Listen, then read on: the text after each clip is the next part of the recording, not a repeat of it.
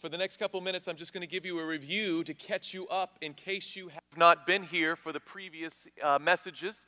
Uh, this entire this entire weekend and, and extended weekend is uh, a call to stand apart, a call to individual proclamation, individual ministry, individual work for Christ. And uh, the premise that I've been working on is Luke chapter 11, the model prayer that Jesus gives, where he asks his Father that his will would be done on earth as it is in heaven. And studying from that, we discovered how heaven operates, which is not necessarily the personal ministry of the Godhead or the four living creatures or the 24 elders, but by the vast sea, the 100 million plus angels that inhabit the courts of heaven. Then we shifted the second evening to look at how that same model, that heavenly model, was supposed to be the framework upon which the ancient Israel nation was built to be God's peculiar people, representing Him and His character and His law and His ways, His kingdom in this dark world. Jesus comes as the culmination of all Israel, and Jesus does a, a ministry, not only does a ministry, but his ministry was teaching other people how to do ministry. And he was a walking, living, breathing training center church, uh, training center for Christian workers. And this morning we're going to continue right where we left off. We've gone from heaven to the Old Testament to the New Testament, and now we're going to continue into the New Testament and move into the Seventh day Adventist movement today. And I believe there are some important lessons for our church today as we not only look to, but through God's grace, hasten the coming of our Lord Jesus Christ. We're living in incredibly momentous times, and I believe the Lord has a work for us to do, but I almost don't want to say He has a work for us to do. The Lord has a work for you to do in His power and by His grace. So, as we turn our attention to a study of the Word, let's begin with a word of prayer, and then we'll be off into our study. Heavenly Father, thank you so much. What a beautiful Sabbath day. What a wonderful day it is at all to, to have life, and particularly as we con- have this holy convocation with your people. Lord, I ask now that the same Holy Spirit who inspired the writing of Scripture will inspire our understanding of Scripture in our minds and also the application of that Scripture in our hearts. Lord, help it not to be theory, but Lord, help us to have practical application to do your work and hasten your coming, for we pray it in Jesus' name. Amen. After Jesus did his ministry and the earliest apostles, and the very after, we looked last night at Acts 2, 6, and 8, and the establishment of the very earliest Christian church, I want to continue on in the New Testament, just a few passages more, to give you the framework that was developed throughout that time, and then see where it melds with Seventh day Adventism today. So let's go to Ephesians chapter 4. Ephesians chapter 4. And that little sandwich of books, Galatians, Ephesians, Philippians, they're Ephesians chapter 4. And we'll start with verse 11, talking about the work and the organization of the church. And it says here, verse 11, and he himself, of course, this is a capital H, he himself, this is Jesus Christ he's referring to, gave some to be apostles, some prophets, some evangelists, and some pastors and teachers. Verse 12 For the equipping of the saints, for the work of ministry, for the edifying of the body of Christ, till we all come to the unity of the faith and in the knowledge of the Son of God, to a perfect man, to the measure of the stature and fullness of Christ. And then in verse 16, it continues on saying, From whom, speaking of Christ, from whom the whole body. And of course, you know that Paul uses the metaphor, the analogy of the body, as a, as a way to teach about the church. The body of Christ is his church on the earth, okay? That should be basic 101 New Testament understanding. Paul uses the church as a metaphor for, uh, the body as a metaphor for the church. And he says here in verse 16, from whom the whole body, joined and knit together by what every joint supplies, according to the effective working by which every part does its share, causes growth of the body. Okay? For the edifying of itself in love. Now, there are several things about this, a bit of scripture that I want to highlight. First of all, Paul understood that the working order that he here explains comes directly from Jesus himself. This is not Paul's opinion. This is not just what happened to work in this particular circumstance. Apparently, this is the mandate of heaven that the church operates in this way. He establishes these officers so that they can build up the church, and thus the body of Christ continues to grow. And I want to point out something important. If you have a King James version of your Bible this morning, there's something I would like to correct in it. Seriously. Verse 12. The wording is fine, but the insertion of commas changes the meaning of texts at times. As Seventh day Adventists, we're well aware of this. We think of Luke chapter 23 and verse 43. Assuredly, as Jesus is on the cross, he says to the thief on the cross, Assuredly, I say unto you today, you shall be with me in paradise. Well, it depends on where you put the comma as to what Jesus is saying. Is he saying, You'll be with me in paradise today? Or I'm telling you today, you will be with me in paradise? Right? A tr- proper understanding of the state of the dead in the larger context of Scripture helps us to understand that the comma is erroneous in that passage. But I want to show you the same thing here in Luke, I mean in Ephesians chapter 4. Again, we'll start with verse 11. It says, And he himself gave some to be apostles, comma, fine, some prophets, comma, some evangelists, comma, and some pastors and teachers, comma. Okay, so all of those, and have, those are different things, you know, different gifts, different responsibilities, different roles, but what are they all supposed to do? For what purpose? Verse 12. And it says, for the equipping of the saints, and the King James inserts a comma there. Like that's one job, the equipping of the saints. Then the next job that they are supposed to do is the work of ministry.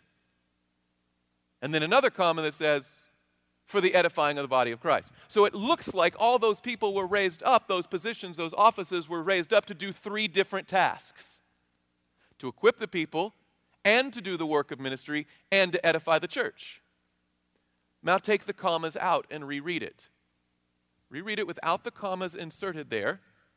And notice what it says here. And he himself gave some to be apostles, some prophets, some evangelists, and some pastors and teachers for the equipping of the saints for the work of ministry, for the edifying of the church. So their job is to teach the saints how to do the work of ministry so they can build up the church. The work of building up the church and doing the work of ministry is not supposed to be on those people. Those people are supposed to raise up other people who do those tasks. Does that make sense? The same wording, but the comma makes a big difference. Now, you see that this was the broader context shows us that this is what the original intent must have been because we go to, for instance, Titus chapter 1. Titus chapter 1, the Apostle Paul, in verse 5,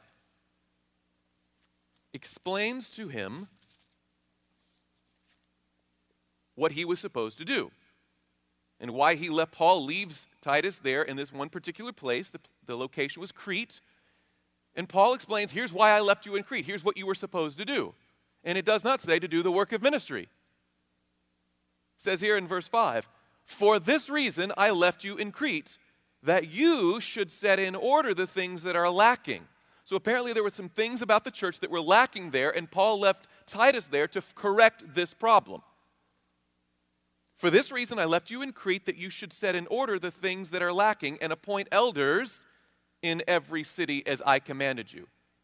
He's like, You are to go and put elders in the church. All throughout the New Testament, the elders are the local church members who take responsibility for their local church and the ministries that go on there. The local leadership. He's like, I left you here to set up the churches and organize them properly because they're lacking that organization. You're supposed to go and set up elders so they can do the work of ministry so the church can be built up. 2 Timothy chapter 2, chapter 4. Just turn back a couple pages, 2 Timothy chapter 4. Verses 1 through 5 are, are, are, passages, is a passage of Scripture that is read at every single ordination service of the Seventh Adventist Church to pastoral ministry. It's the charge from Paul to young Timothy, his protege. I'm sending you out, and here's what you need to know right after he says all scripture is God breathed, rare in verse 16 of chapter 3, and is useful. Then he says in chapter 4 and verse 1 I charge you, therefore, before God and the Lord Jesus Christ, who will judge the living and the dead at his appearing in his kingdom, preach what? The word.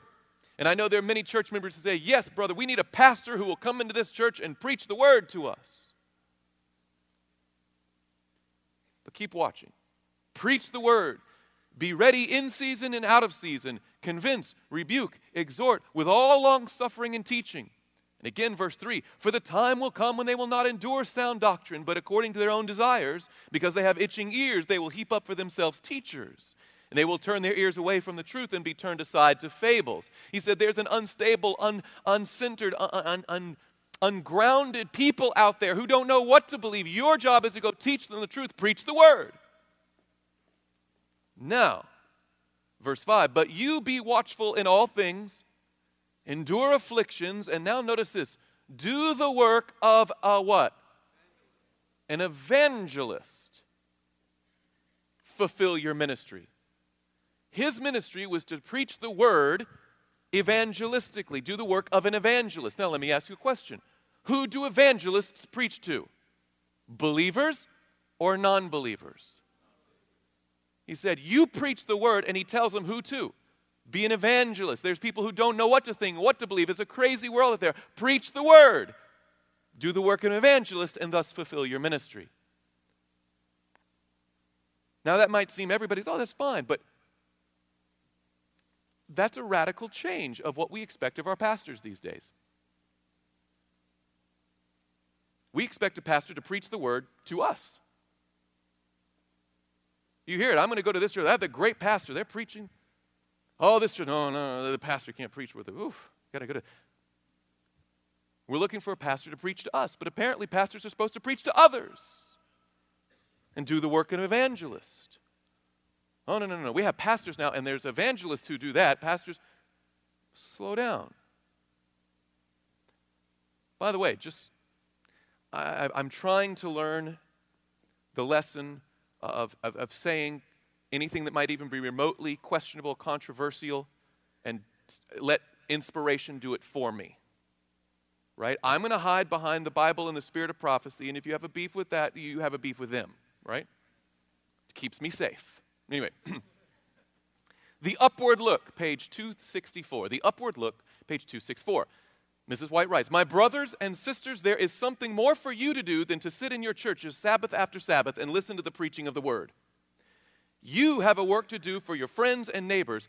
God requires that you visit these families and seek to create an interest in the truth of His time.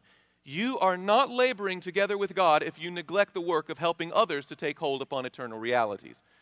Our ministers are not to be encouraged to hover about the churches to repeat to the believers week after week the same truths.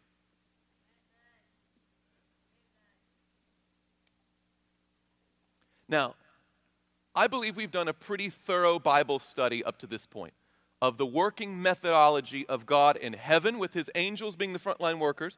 Notice the ladder that Jesus is. He, Jesus doesn't come do everything personally. He sends his angels up and down. He sends others. He delegates authority. You go do. That's what ancient Israel was set up to do. Jesus Christ, from the very beginning, the first thing he says to his disciples, follow me and I will make you what? Fishers of men. And all throughout his ministry, he was training, training, training. And finally, he leaves and he says, All authority on heaven and earth has been given to me. Now you go. This is the bookends of his ministry. It's the fulfillment of it all. He says, Not only have I come to minister, but I've taught you how to minister. Now you go and do. Jesus was a living, breathing training center for Christian workers. And apparently, the New Testament model had the same thing. When the dispute came up in, in, in about the distribution of, of things, uh, of, of clothes amongst the widows, Acts chapter 6, there was a temptation to hover over the church in Jerusalem. Mrs. White makes this patently clear, especially in chapter 8 of Acts and her comments in Acts of the Apostles about this, that the, the great temptation was to start looking to the pastor. By the way, that was the people's problem in the Old Testament too. They started looking to Moses. Oh, we have to have someone go before us. And if you read carefully, Moses, the golden calf was a replacement for Moses. They needed something they could see. Oh, these are our God. Whew. Oh, thank goodness we have that. You know? And Christ was always trying to say, No, you give them to eat. You share the thing. You take, you move the stone away. You unwrap it. Help. You do. By the way, this biblical framework, Old Testament, New Testament especially, was the building foundation of the Seventh day Adventist Church. I'm going to and I'll give you the date for each of these statements, and I'll tell you who said them, and you'll notice a trend over the years, okay? In 1886, when asked by the Wabash, Indiana Plain Dealer newspaper in an interview the question, by what means have you carried forward your work so rapidly? Because in 1886, the Seventh day Adventist movement was taking off. Elder G.B. Starr replied, Well, in the first place, this is his very first thought. How have you grown so quickly? Well, in the first place, we have no settled pastors. Our churches are taught to take care of themselves while nearly all of our ministers work as evangelists in new fields. We raise up pastors not to hover over the churches, but to make new ones. 26 years later, in 1912, General Conference President A.G. Daniells, at a Ministerial Institute address in Los Angeles, California, made the comment We have not settled our ministers over churches as pastors to any large extent. Okay, 26, at first, 1886, no settled pastors. 1912, not many. Some, but not much. Not to any large extent. Now, notice where they have decided to settle them. In some of the very large churches, we have elected pastors. But as a rule, we have held ourselves ready for field service, evangelistic work, and our brethren and sisters have held themselves ready to maintain their church services and carry forward their church work without settled pastors. Then he goes on to say, peering almost prophetically, of course, he was inspired by the Lord, but he explains what he believes the future would look like if we were to shift towards a settled pastor model. And I hope this will never, be the, uh, never cease to be the order of affairs in this denomination. For when we cease our forward movement, work, uh, forward movement work, and begin to settle over our churches, to stay by them and do their thinking and their praying and their work that is to be done, then our churches will begin to weaken and to lose their life and spirit and become paralyzed and fossilized, and our work will be on a retreat. We're going to start losing numbers instead of gaining if this model takes hold widespread. 45 years later, 1957, in a lecture given at the Washington Missionary College and Seventh Adventist Seminary, H.M.S. Richard Sr. lamented the then current situation in the Seventh day Adventist Church. And these were his recollections growing up. He said, and he's looking at that current situation at that time the time of too many of our preachers, instead of being occupied with carrying the message into new fields, is taking up and settling church difficulties and laboring for men and women who should be towers of strength instead of subjects for labor. And then he goes and he looks back in his early days. When I was baptized and later became a young preacher, we looked upon churches, and by that he means other denominations, that had to have, a, have settled pastors over every flock as being decadent. Most of our preachers were out on the firing lines, holding meetings, winning men to Christ, and raising up new churches. Then every few months they would come around and visit the churches that had already been established, and this seemed to be, according to our view of it, the plan of the apostolic church. We were just trying to follow biblical counsel. And we would look at those churches that every church has to have their own pastor doing this thing. We thought that was just decadent. What's wrong? Get up and work. That was my paraphrase on that. He didn't say that. Okay. Now,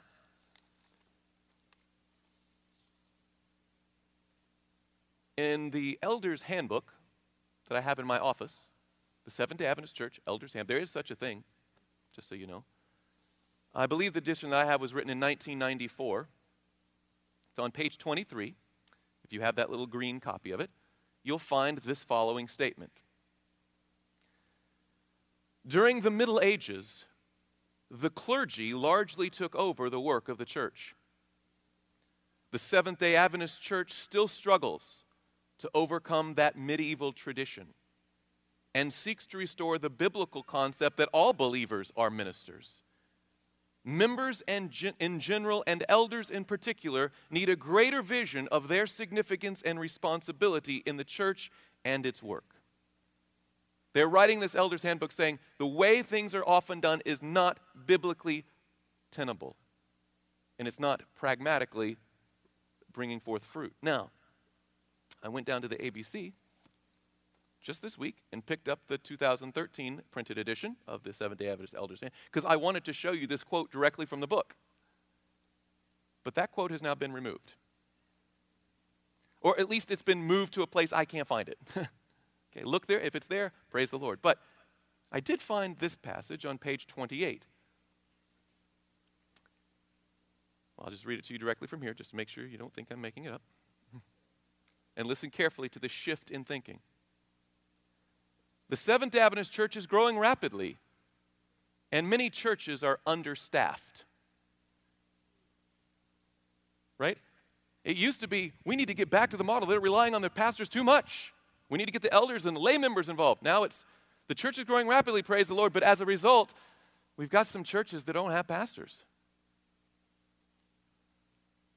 In such situations, there may be large multi church districts where pastors shared among several churches and is able to visit each church only once every two or three months. Right? That's like sad, a stopgap measure. Then it goes on to say, it is the faithful service of local elders that helps keep these churches strong and growing. So, those poor churches that don't have the resources to have their own pastor, until they can do that, will have to rely on the elders. Where H.M.S. Richard Sr. said that's what we thought was the ideal. Now we're looking at it as like something bad. What happened to our thinking? Now it's interesting that they talked about a medieval tradition. That's code. That's Catholic. Right? It's a priestly model where every person, every individual, every demographic in the church needs their own pastor to, to hover over them, to take care of the things, to settle their controversies, to deal with their things. And, and the larger the church gets, the more pastors you need.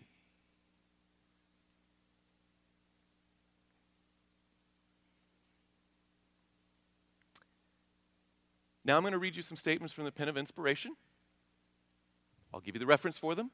If you have your little app, you can type it in right as I go and make sure that we're saying the truth here. Evangelism, page 381. If the proper instruction were given, if the proper methods were followed, every church member would do his work as a member of the body. He would do Christian missionary work. But the churches are dying and they want a minister to preach to them. She continues They should be taught that unless they can stand alone without a minister, they need to be converted anew and baptized anew. They need to be born again.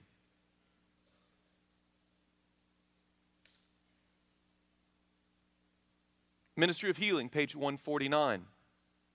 Every church should be a training school, training school for Christian workers. Its members should be taught how to give Bible readings, how to conduct and teach Sabbath school classes, how best to help the poor and to care for the sick, how to work for the unconverted. The church should be school. Atlantic Union Gleaner, January 8, 1902. There should not be a call to have settled pastors over our churches. But let the life giving power of the truth impress the individual members to act, leading them to labor interestedly to carry on efficient missionary work in each locality. As the hand of God, the church is to be educated and trained to do effective service. Its members are to be the Lord's devoted Christian workers. Now, that was the Atlantic Union Gleaner in 1902. Okay, January. A few months later, the Pacific Union Recorder of the same year. Oh, what a work there is before us. Our ministers are not to hover over those who have received the message. Just as soon as a church is organized, let the minister set the members to work. The newly formed churches will need to be educated. The minister should devote more of his time to educating than to preaching. He should teach the people how to extend the knowledge of the truth. More time teaching than preaching. Testimonies of the Church, Volume 7, pages 19 and 20. The greatest help that can be given to our people is to teach them to work for God and to depend on Him and not on the ministers. She continues, let the minister devote more of his time to educating than to preaching. Let him teach the people how to give to others the knowledge they have received. Ministry of Healing, page 147. Everywhere there is a tendency to substitute the work of organizations for individual effort. Think about the wisdom of that. I don't have to do any um, practical medical missionary work. We have hospitals. I don't have to train it. We've got a church, we've got a school, we've got, we've got an institution that will take care of that. Here we are, send us, which is code for here they are, send them. That was my, that was not hers, that was me. Ministry of Healing 147, continuing. Everywhere there's a tendency to substitute the work of organizations for individual effort. Human wisdom tends to consolidation, to centralization, to the building up of great churches and institutions. Multitudes leave to institutions and organizations the work of benevolence. They excuse themselves from contact with the world, and their hearts grow cold. They become self absorbed and unimpressible. Love for God and man dies out of the soul. Christ commits to his followers an individual work, a work that cannot be done by proxy ministry to the sick and the poor, the giving of the gospel to the lost, is not to be left to the committees or organized charities. Individual responsibility, individual effort, personal sacrifice is the requirement of the gospel. I especially like Evangelism 382. If the ministers would get out of the way, her words, not mine. If the ministers would get out of the way, if they would go forth into new fields, the members would be obliged to bear responsibilities, and their capabilities would increase by use. I think we have evangelistic muscles that have atrophied in the pews. Review and Herald, October 22, 1889. If church members are educated to be silent and useless members, instead of befitting the church, benefiting the church, they will be a hindrance to its advancement and growth. But apparently, notice that you have to be educated to be silent and useless. You notice whenever you first come into the message, you can't get people to be quiet. You know, they go to some evangelistic crusade, they're telling their cousin, their friend, their post office man, Did you know about the mark of the beast, the state of the dead, the second coming? Jesus coming soon. But we put them in a church. Oh, calm, calm down, calm down, calm down. Yeah, it's going to be great. We're, we're going to have an evangelist come in about six, seven months, or six, seven years, depending on the church. And um, yeah, prophetic time. that was good. That's good. And they're going to take care of that. You know, we don't really, I mean, especially you, you knew, you don't know exactly what to say. And, and, you know, none of us have had the Bible training that the, the, the, the paid clergy have had. So let's leave to them. And we're going to support with our tithes and offerings, which of course we should support with our tithes and offerings. I'm not getting tithes and offerings, but that doesn't excuse you from your work. But we have this model. No, no, no we're large enough, we, we, we return enough tithe, we, we've earned ourselves a pastor. And we've got young people, we need a youth pastor. We got children, we need a children's pastor. We got a sound system, we need an AV pastor. We have an internet, we need a... You laugh. I'm not making this up. Literal stuff. Every little demographic, everything. We need a middle aged pastor, senior citizen pastor. We need every little, every demographic needs, and then it boils down to till every individual returns their tithes and offerings to have someone minister to them. Instead of the biblical model, which their job is to get you to do your job.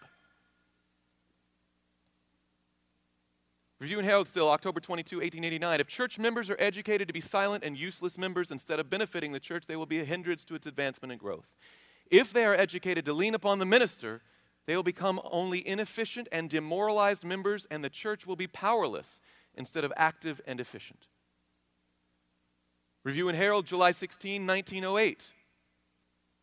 So eight, that last one was 1889. This was 1908. This wasn't for just a particular time and a particular place. This was broadside. This is the big picture. There are many who have never heard from the word the reasons for our faith, and yet some of our ministers feel a burden to hover over little companies of believers in an effort to hold them together. The best way to hold them together is to induce them to maintain a living connection with God and to exert their influence in seeking to draw others to Him. Gospel Workers, page 197 and 198. In some respects, the pastor occupies a position similar to that of the foreman of a gang of laboring men or the captain of a ship's crew. They are expected to see that the men over whom they are set do the work assigned to them correctly and promptly, and only in case of emergency are they to execute in detail. Then she illustrates this with a story. I'll share it with you now. The owner of a large mill once found his superintendent in a wheel pit making some simple repairs, while half a dozen workmen in the line were standing by, idly looking on. The proprietor, after learning the facts so as to be sure that no injustice was done, called the foreman to his office and handed him his discharge with full pay. Hey, I saw you working in the wheel pit. Yeah, I'm working really hard. Fantastic. You're fired. In surprise, the foreman asked for an explanation. I'm working so hard, I'm burnt out. I'm working myself to death, and you're going to fire me? I'm the only one working. and basically, the proprietor's like, That's my point. You're the only one working. I employed you to keep six men at work. I found the six idle, and you doing the work of but one. Your work could have been done just as well by any one of the six. By the way, keep that in mind. Oh, I couldn't possibly do a Bible study as well as the pastor. Yes, you can. The reason you perhaps can't now is because you haven't done it or haven't done it enough and you've got wobbly little legs. They'll get stronger. Keep walking. It's okay. I found the six idle and you doing the work of but one. Your work could have been just as could have done just as well as by any one of the six. I cannot afford to pay the wages of seven for you to teach the six how to be idle. By your work, you're teaching idleness to others. Your job is to get them to work. Then she explains this incident may be applicable in some cases and, and not others, and, and others not, but many pastors fail in not knowing how or in not trying to get the full membership of the church actively engaged in the various departments of church work. If pastors would give more attention to getting and keeping their flock actively engaged at work, they would accomplish more good, have more time for study and religious visiting, and also avoid many causes of friction.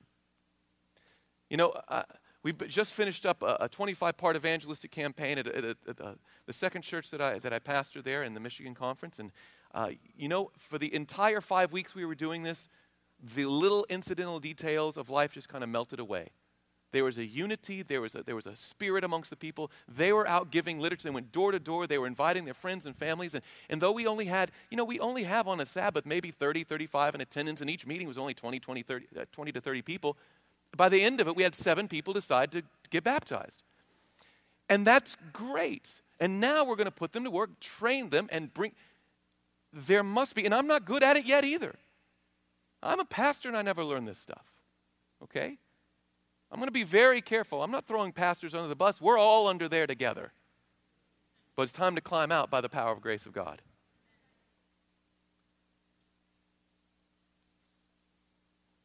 By the way, if you notice, again, like I mentioned, there's a tendency for the bigger the church gets to think that we need more pastors you know, we have more people to care for, so we need more people to be the caregivers. Again, the subtle model is pastoral ministry exists to pastor and minister to us, right? Selected Messages, Volume 2, page 155. It does a church no good to have two or three ministers waiting upon it.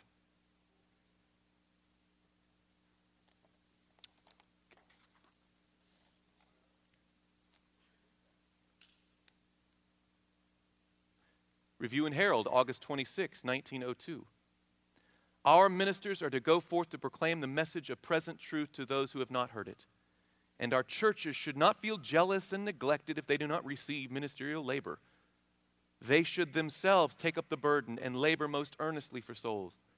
Believers are to have root in themselves, striking firm root in Christ, that they may bear much fruit to his glory.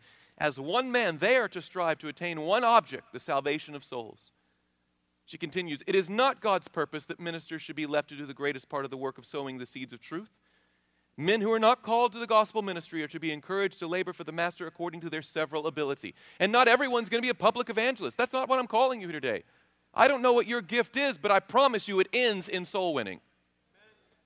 I don't know if it's hospitality. I don't know if it's generosity. I don't know if it's creativity. I don't know if it's technology. I don't know it. Maybe it's speaking. Maybe it's writing. I don't know what. And you may not know what it is either because you haven't tried anything. I don't know. But it might be the case that you have a latent ability. A na- you don't even have to necessarily be a spiritual gift, just something you come with with standard operating equipment. But whatever you do, it should be for the aim of serving others and winning people to Jesus. That's the bottom line of ministry. And my job as a pastor is to put that idea in your mind. And if you get mad at me, take it up with inspiration. It is not God's purpose that the minister should be left to do the greatest part of the work, sowing the seeds of truth. Men are not called, men who are not called to the gospel ministry are to be encouraged to labor for the master according to their several ability. Hundreds of men and women now idle could do acceptable service. By carrying the truth into the homes of their, neighbor, of their neighbors and friends, they could do a great work for the Master. God is no respecter of persons. He will use humble, devoted Christians who have the love of the truth in their hearts. Let such ones engage in service for Him by doing house to house work, sitting by the fireside. Such men, if humble, discreet, and godly, can do more to meet the real needs of families than could a minister. You can do more than the minister even though you may not do the same thing as the minister. But if you have a friendship, a family member, a coworker, a neighbor, just sit by their fireside, get to know them, mingle with them, and draw them to Jesus. Open the word of truth to them. You are a frontline minister in the kingdom of God. And of course, Gospel Workers 352. The work of God in the earth can never be finished. By the way, it doesn't end there. Praise the Lord for that, right?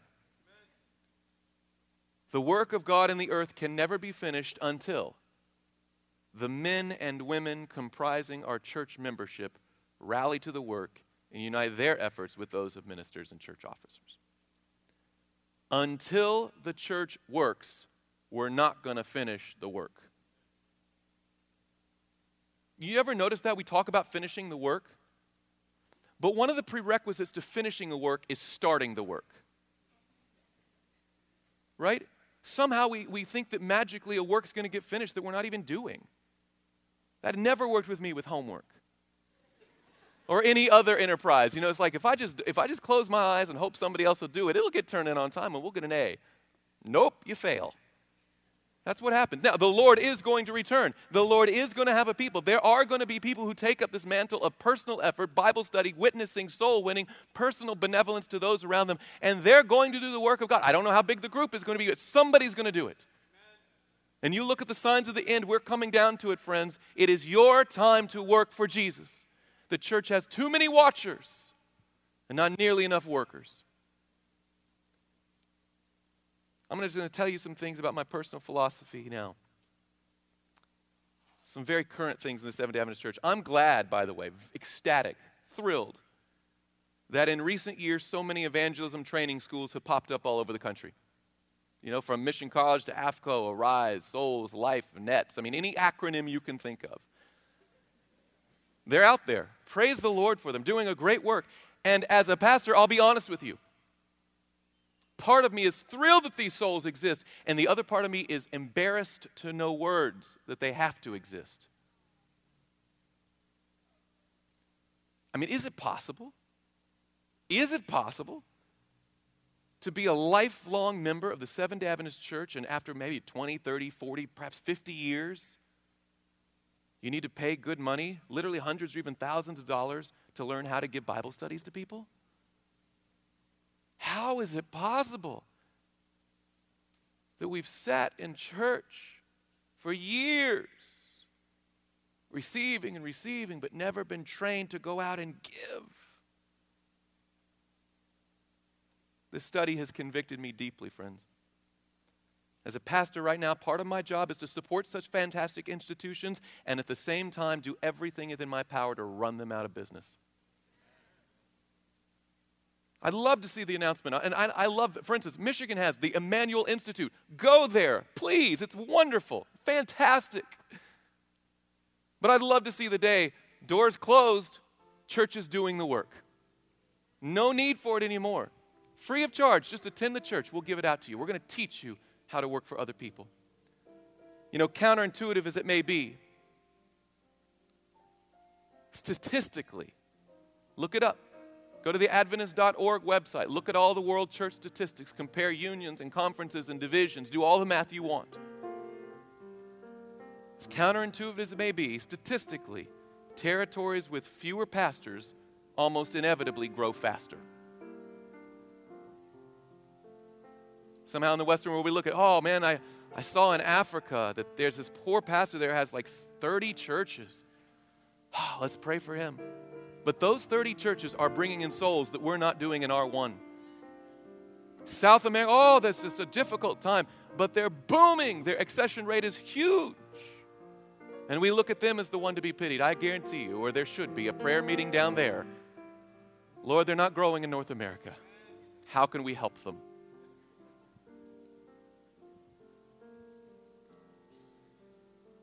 Now, a reasonable argument could be made that pastors actually squelch or kill church growth. I'm not making that argument today. Be careful.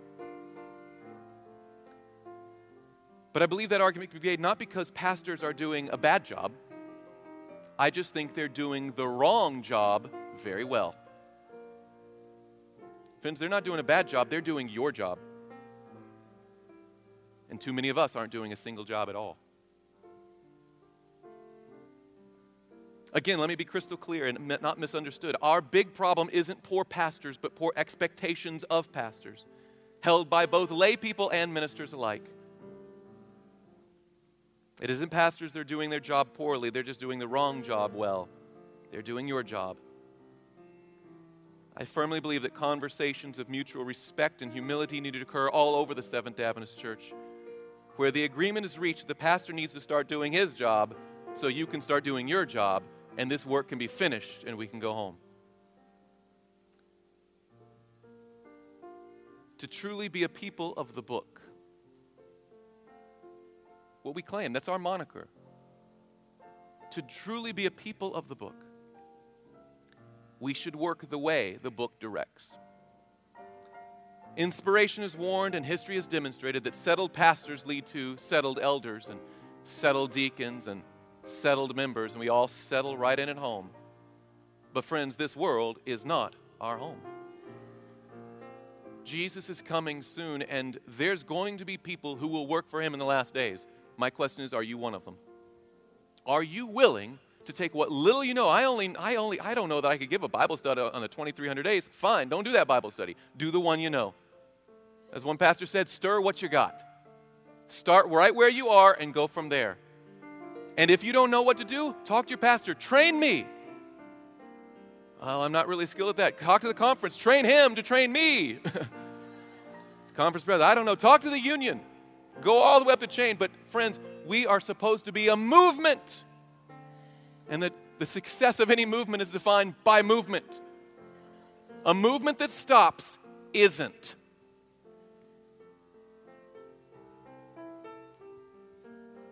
We should work the way the book directs.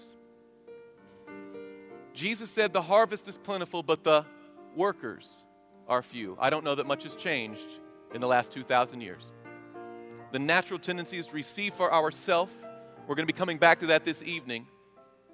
But to receive for ourselves, to take for ourselves, even the beautiful gospel message, it's all about me. It's me, me. But, friends, heaven is not about you.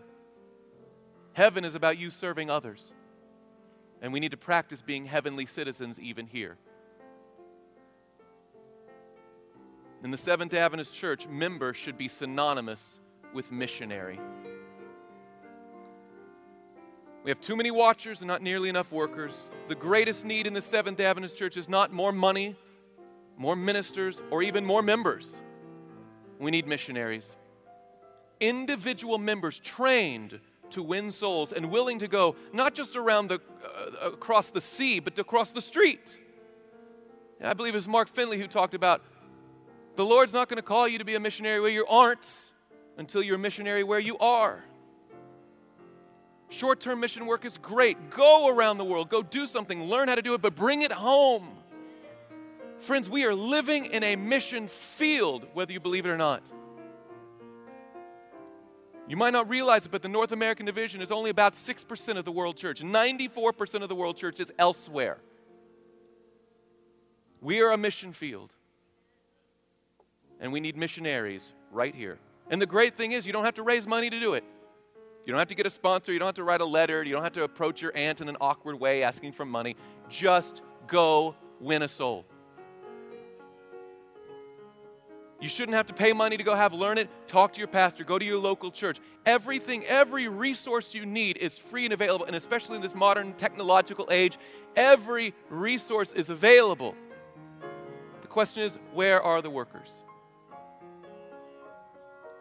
It's a burden on my heart, and I hope it's a burden on yours. We don't we need men and women who don't merely take the occasional mission trip, but live the consistent mission lifestyle of Jesus Christ and his ministry for others. I've been telling you all week I'm going to make an appeal. And here it comes. I wasn't kidding. I told you exactly what it's going to be from night one. You've been thinking about it, hopefully praying about it, and now I want to put that appeal out there. The Lord wants to use you to reach someone else. Period. And I don't want to settle down for this concept of presence evangelism where, you know what, my ministry is to smile. Well, that's good. That's a starting point, but then open your mouth and say something. Right? My ministry is, is, is health. I, I'm, I'm in very good shape and I'm a vegan. Great. But win someone to Jesus through it. Ministry is not about us, friends, it's about doing for others. Church isn't about us. It's not about finding the, oh, these have got the most comfortable seats, the best lights, the best preacher. Even if, boy, that preacher's really preaching straight truth, unless that truth goes through you to someone else, it's of no good. We're all supposed to be ministers. A nation, a peculiar people, a holy nation, a minister. So, my question is will you allow the Lord to work through you and timidly and shakingly, even though you don't feel the Spirit move? There's not a big weepy appeal. I'm not crying. I'm not telling you a story about some sort of thing that's going to gut wrench. I just want you to see from God's Word that you need to work for Him. That's the bottom line. First of all, let me ask the question Have you understood what I'm trying to say? Has it been clear? Can you raise your hand if it's been? Okay, good. Again, if you disagree, that's one thing, but at least you understood the message I was trying to convey. Praise the Lord. Now the question is are you willing to go and win a soul for Jesus? Are you willing to go to your neighbor and knock on their door? Are you willing to have that, what at first will seem like a very awkward conversation about, you know, spiritual things? Or this incredible truth I just learned at church? Or, you know, I, I love this tip. It's like, you know, my pastor challenged us this week, and I'm feeling I need somebody to do a Bible study with, and they said I should do this. Can you be my guinea pig? It works. right? Just whatever club you have in your bag, swing it for the Lord. You know, whatever your strength is, win somebody to Jesus. But don't come with all this.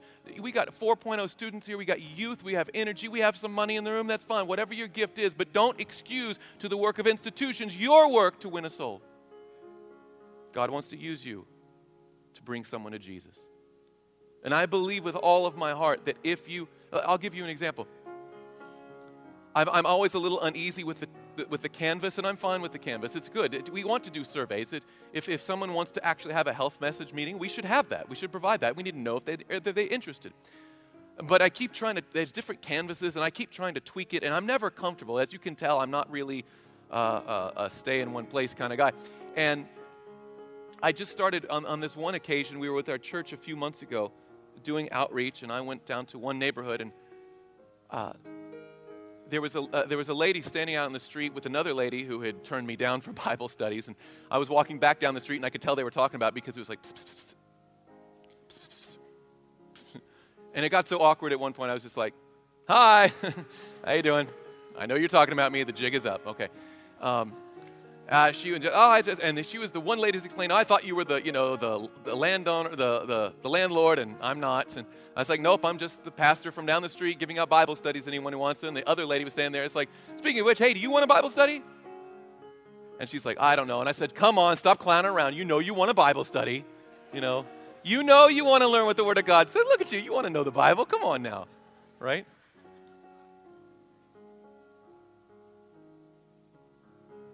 She said, You know, okay, yeah, I, I guess I need to know the Bible. And my wife and I and our two children went over to her house. We've been going there for three months now, every week. She's on lesson number nine or 10, something like that. She's fully aware of who the Antichrist is, and she's still on board. We're starting our meetings coming up this next week. When I get home Thursday night, we're starting our meetings now in Muskegon, the other church, and she has it on her calendar. She's marked out every day of those meetings to come there. And it's because I said, Hey, you want a Bible study? Come on, you know you want a Bible study. Stop playing around. Come on, get a Bible study. Now, I'm not saying that that's the method everyone should use, right? That's just the club that's in my bag, and I decided to take a swing, right? I don't know your personality, but God wants to use you as an individual to work for Him. Friends, you can reach someone that the minister can't. You have someone in your life, someone in your sphere of influence, someone around you that you know needs the truth as it is in Jesus. Will you be the third angel's messenger to take them that word of truth? So you've already understood the message. So here's my asking. I'm just going to ask this. I, and you know what? You don't even have to come down front. But if, and I, and I don't want, if only five people do it, that's fine. I don't want numbers. I'm not looking for quantity, I'm looking for quality. If you want to say, Lord, and put a time frame on it. Somebody said, oh, I don't know about that year thing. All right, make it six months. or make it longer, but don't put it so far off that it fades off on the horizon, right? So just say, Lord, six months from now or one year from now, whatever it is. But in a determined time frame, through your grace, I'm going to help win someone to Jesus Christ. Now, that may not go from outright pagan to head deacon in that amount of time, right? But you're going to express your faith through your own voice to someone you know. And they're going to respond. And if that person doesn't work, don't say, like, oh, I guess it was a failure. Try again. Reach someone else. Jesus said, when you go out, some are going to reject you. Just your feet off, you know, go to the next house. But during the course of this next, let's say, year, you will meet someone to give Bible studies to and share the love and truth of Jesus Christ. Does that make sense? Do you understand the appeal? Praise the Lord. If you want to commit to it and make a solemn covenant before God, because by the way, if you had a pastor, I'm not done, you can keep playing. I know she's like, I'm all out of music. He's just going on. That's all right. It's Sabbath. What else you got to do? Um, if you had a pastor that won, let's say individually, he won 20 people to the Lord every year, just his own soul winning efforts. He was door to door, door to door. That's great. And next year he does it again. And next year he does it again. Your church is adding members. But the only way to multiply members is to have more people, multiple people individually adding. Right? Wouldn't it be fantastic if instead that guy only won one person but taught 19 others how to win? So you got the same, the first year you had the same net result of 20 people. But each of them, the next year, won another one. And each year, so he just keeps winning his one and training his 20. The church is going to grow better. Will you be that one who helps the church multiply? I'm not asking you to multiply. I'm not asking for the day of Pentecost. I'm asking for simple addition, just one. If you want to commit to being that person, would you stand with me today? And if you don't want to do it, don't stand. It's a very rare appeal, but I'm telling you, sit down if you don't want to do it. But this morning, you're going to make a covenant with the Lord. There is someone I'm going to reach for you through your power. I can't do it on my own, but through you, I can do all things. Lord, train me, equip me, and send me out. Here am I. Send me. Let's bow our heads for a word of prayer. Heavenly Father, Lord, I thank you so much for your marvelous plan of redemption. It's not just a plan of destruction to destroy evil, you want to save sinners. And amazingly, you want, to, you want to use redeemed sinners to reach other sinners. And Lord, all of us, employee, lay member, wherever we are on the spectrum, have likely lost sight of the fact that the gospel is individual work. Lord, this isn't wholesale, this is retail, one on one, one on one. So, Lord, I want to ask that you seal these covenants that have been made before you today that you will honor them and that you will arrange for divine appointments. that you will keep all discouragement and distraction away, give them endurance and fortitude and strength to do your work your way. Make each one of us a vehicle for presenting the three angels' message you've entrusted us with. Disabuse from our minds this idea that the organization's got it under control, the great institution, we have this monolithic. Lord, help us to see that our neighbor needs us.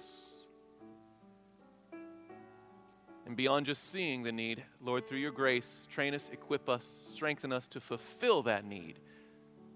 So that this time next year, there'll be this many more people in your faith.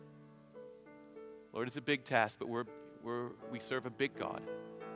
So we ask that you do great things through these humble, frail instruments, for we pray it in the almighty name of Jesus Christ.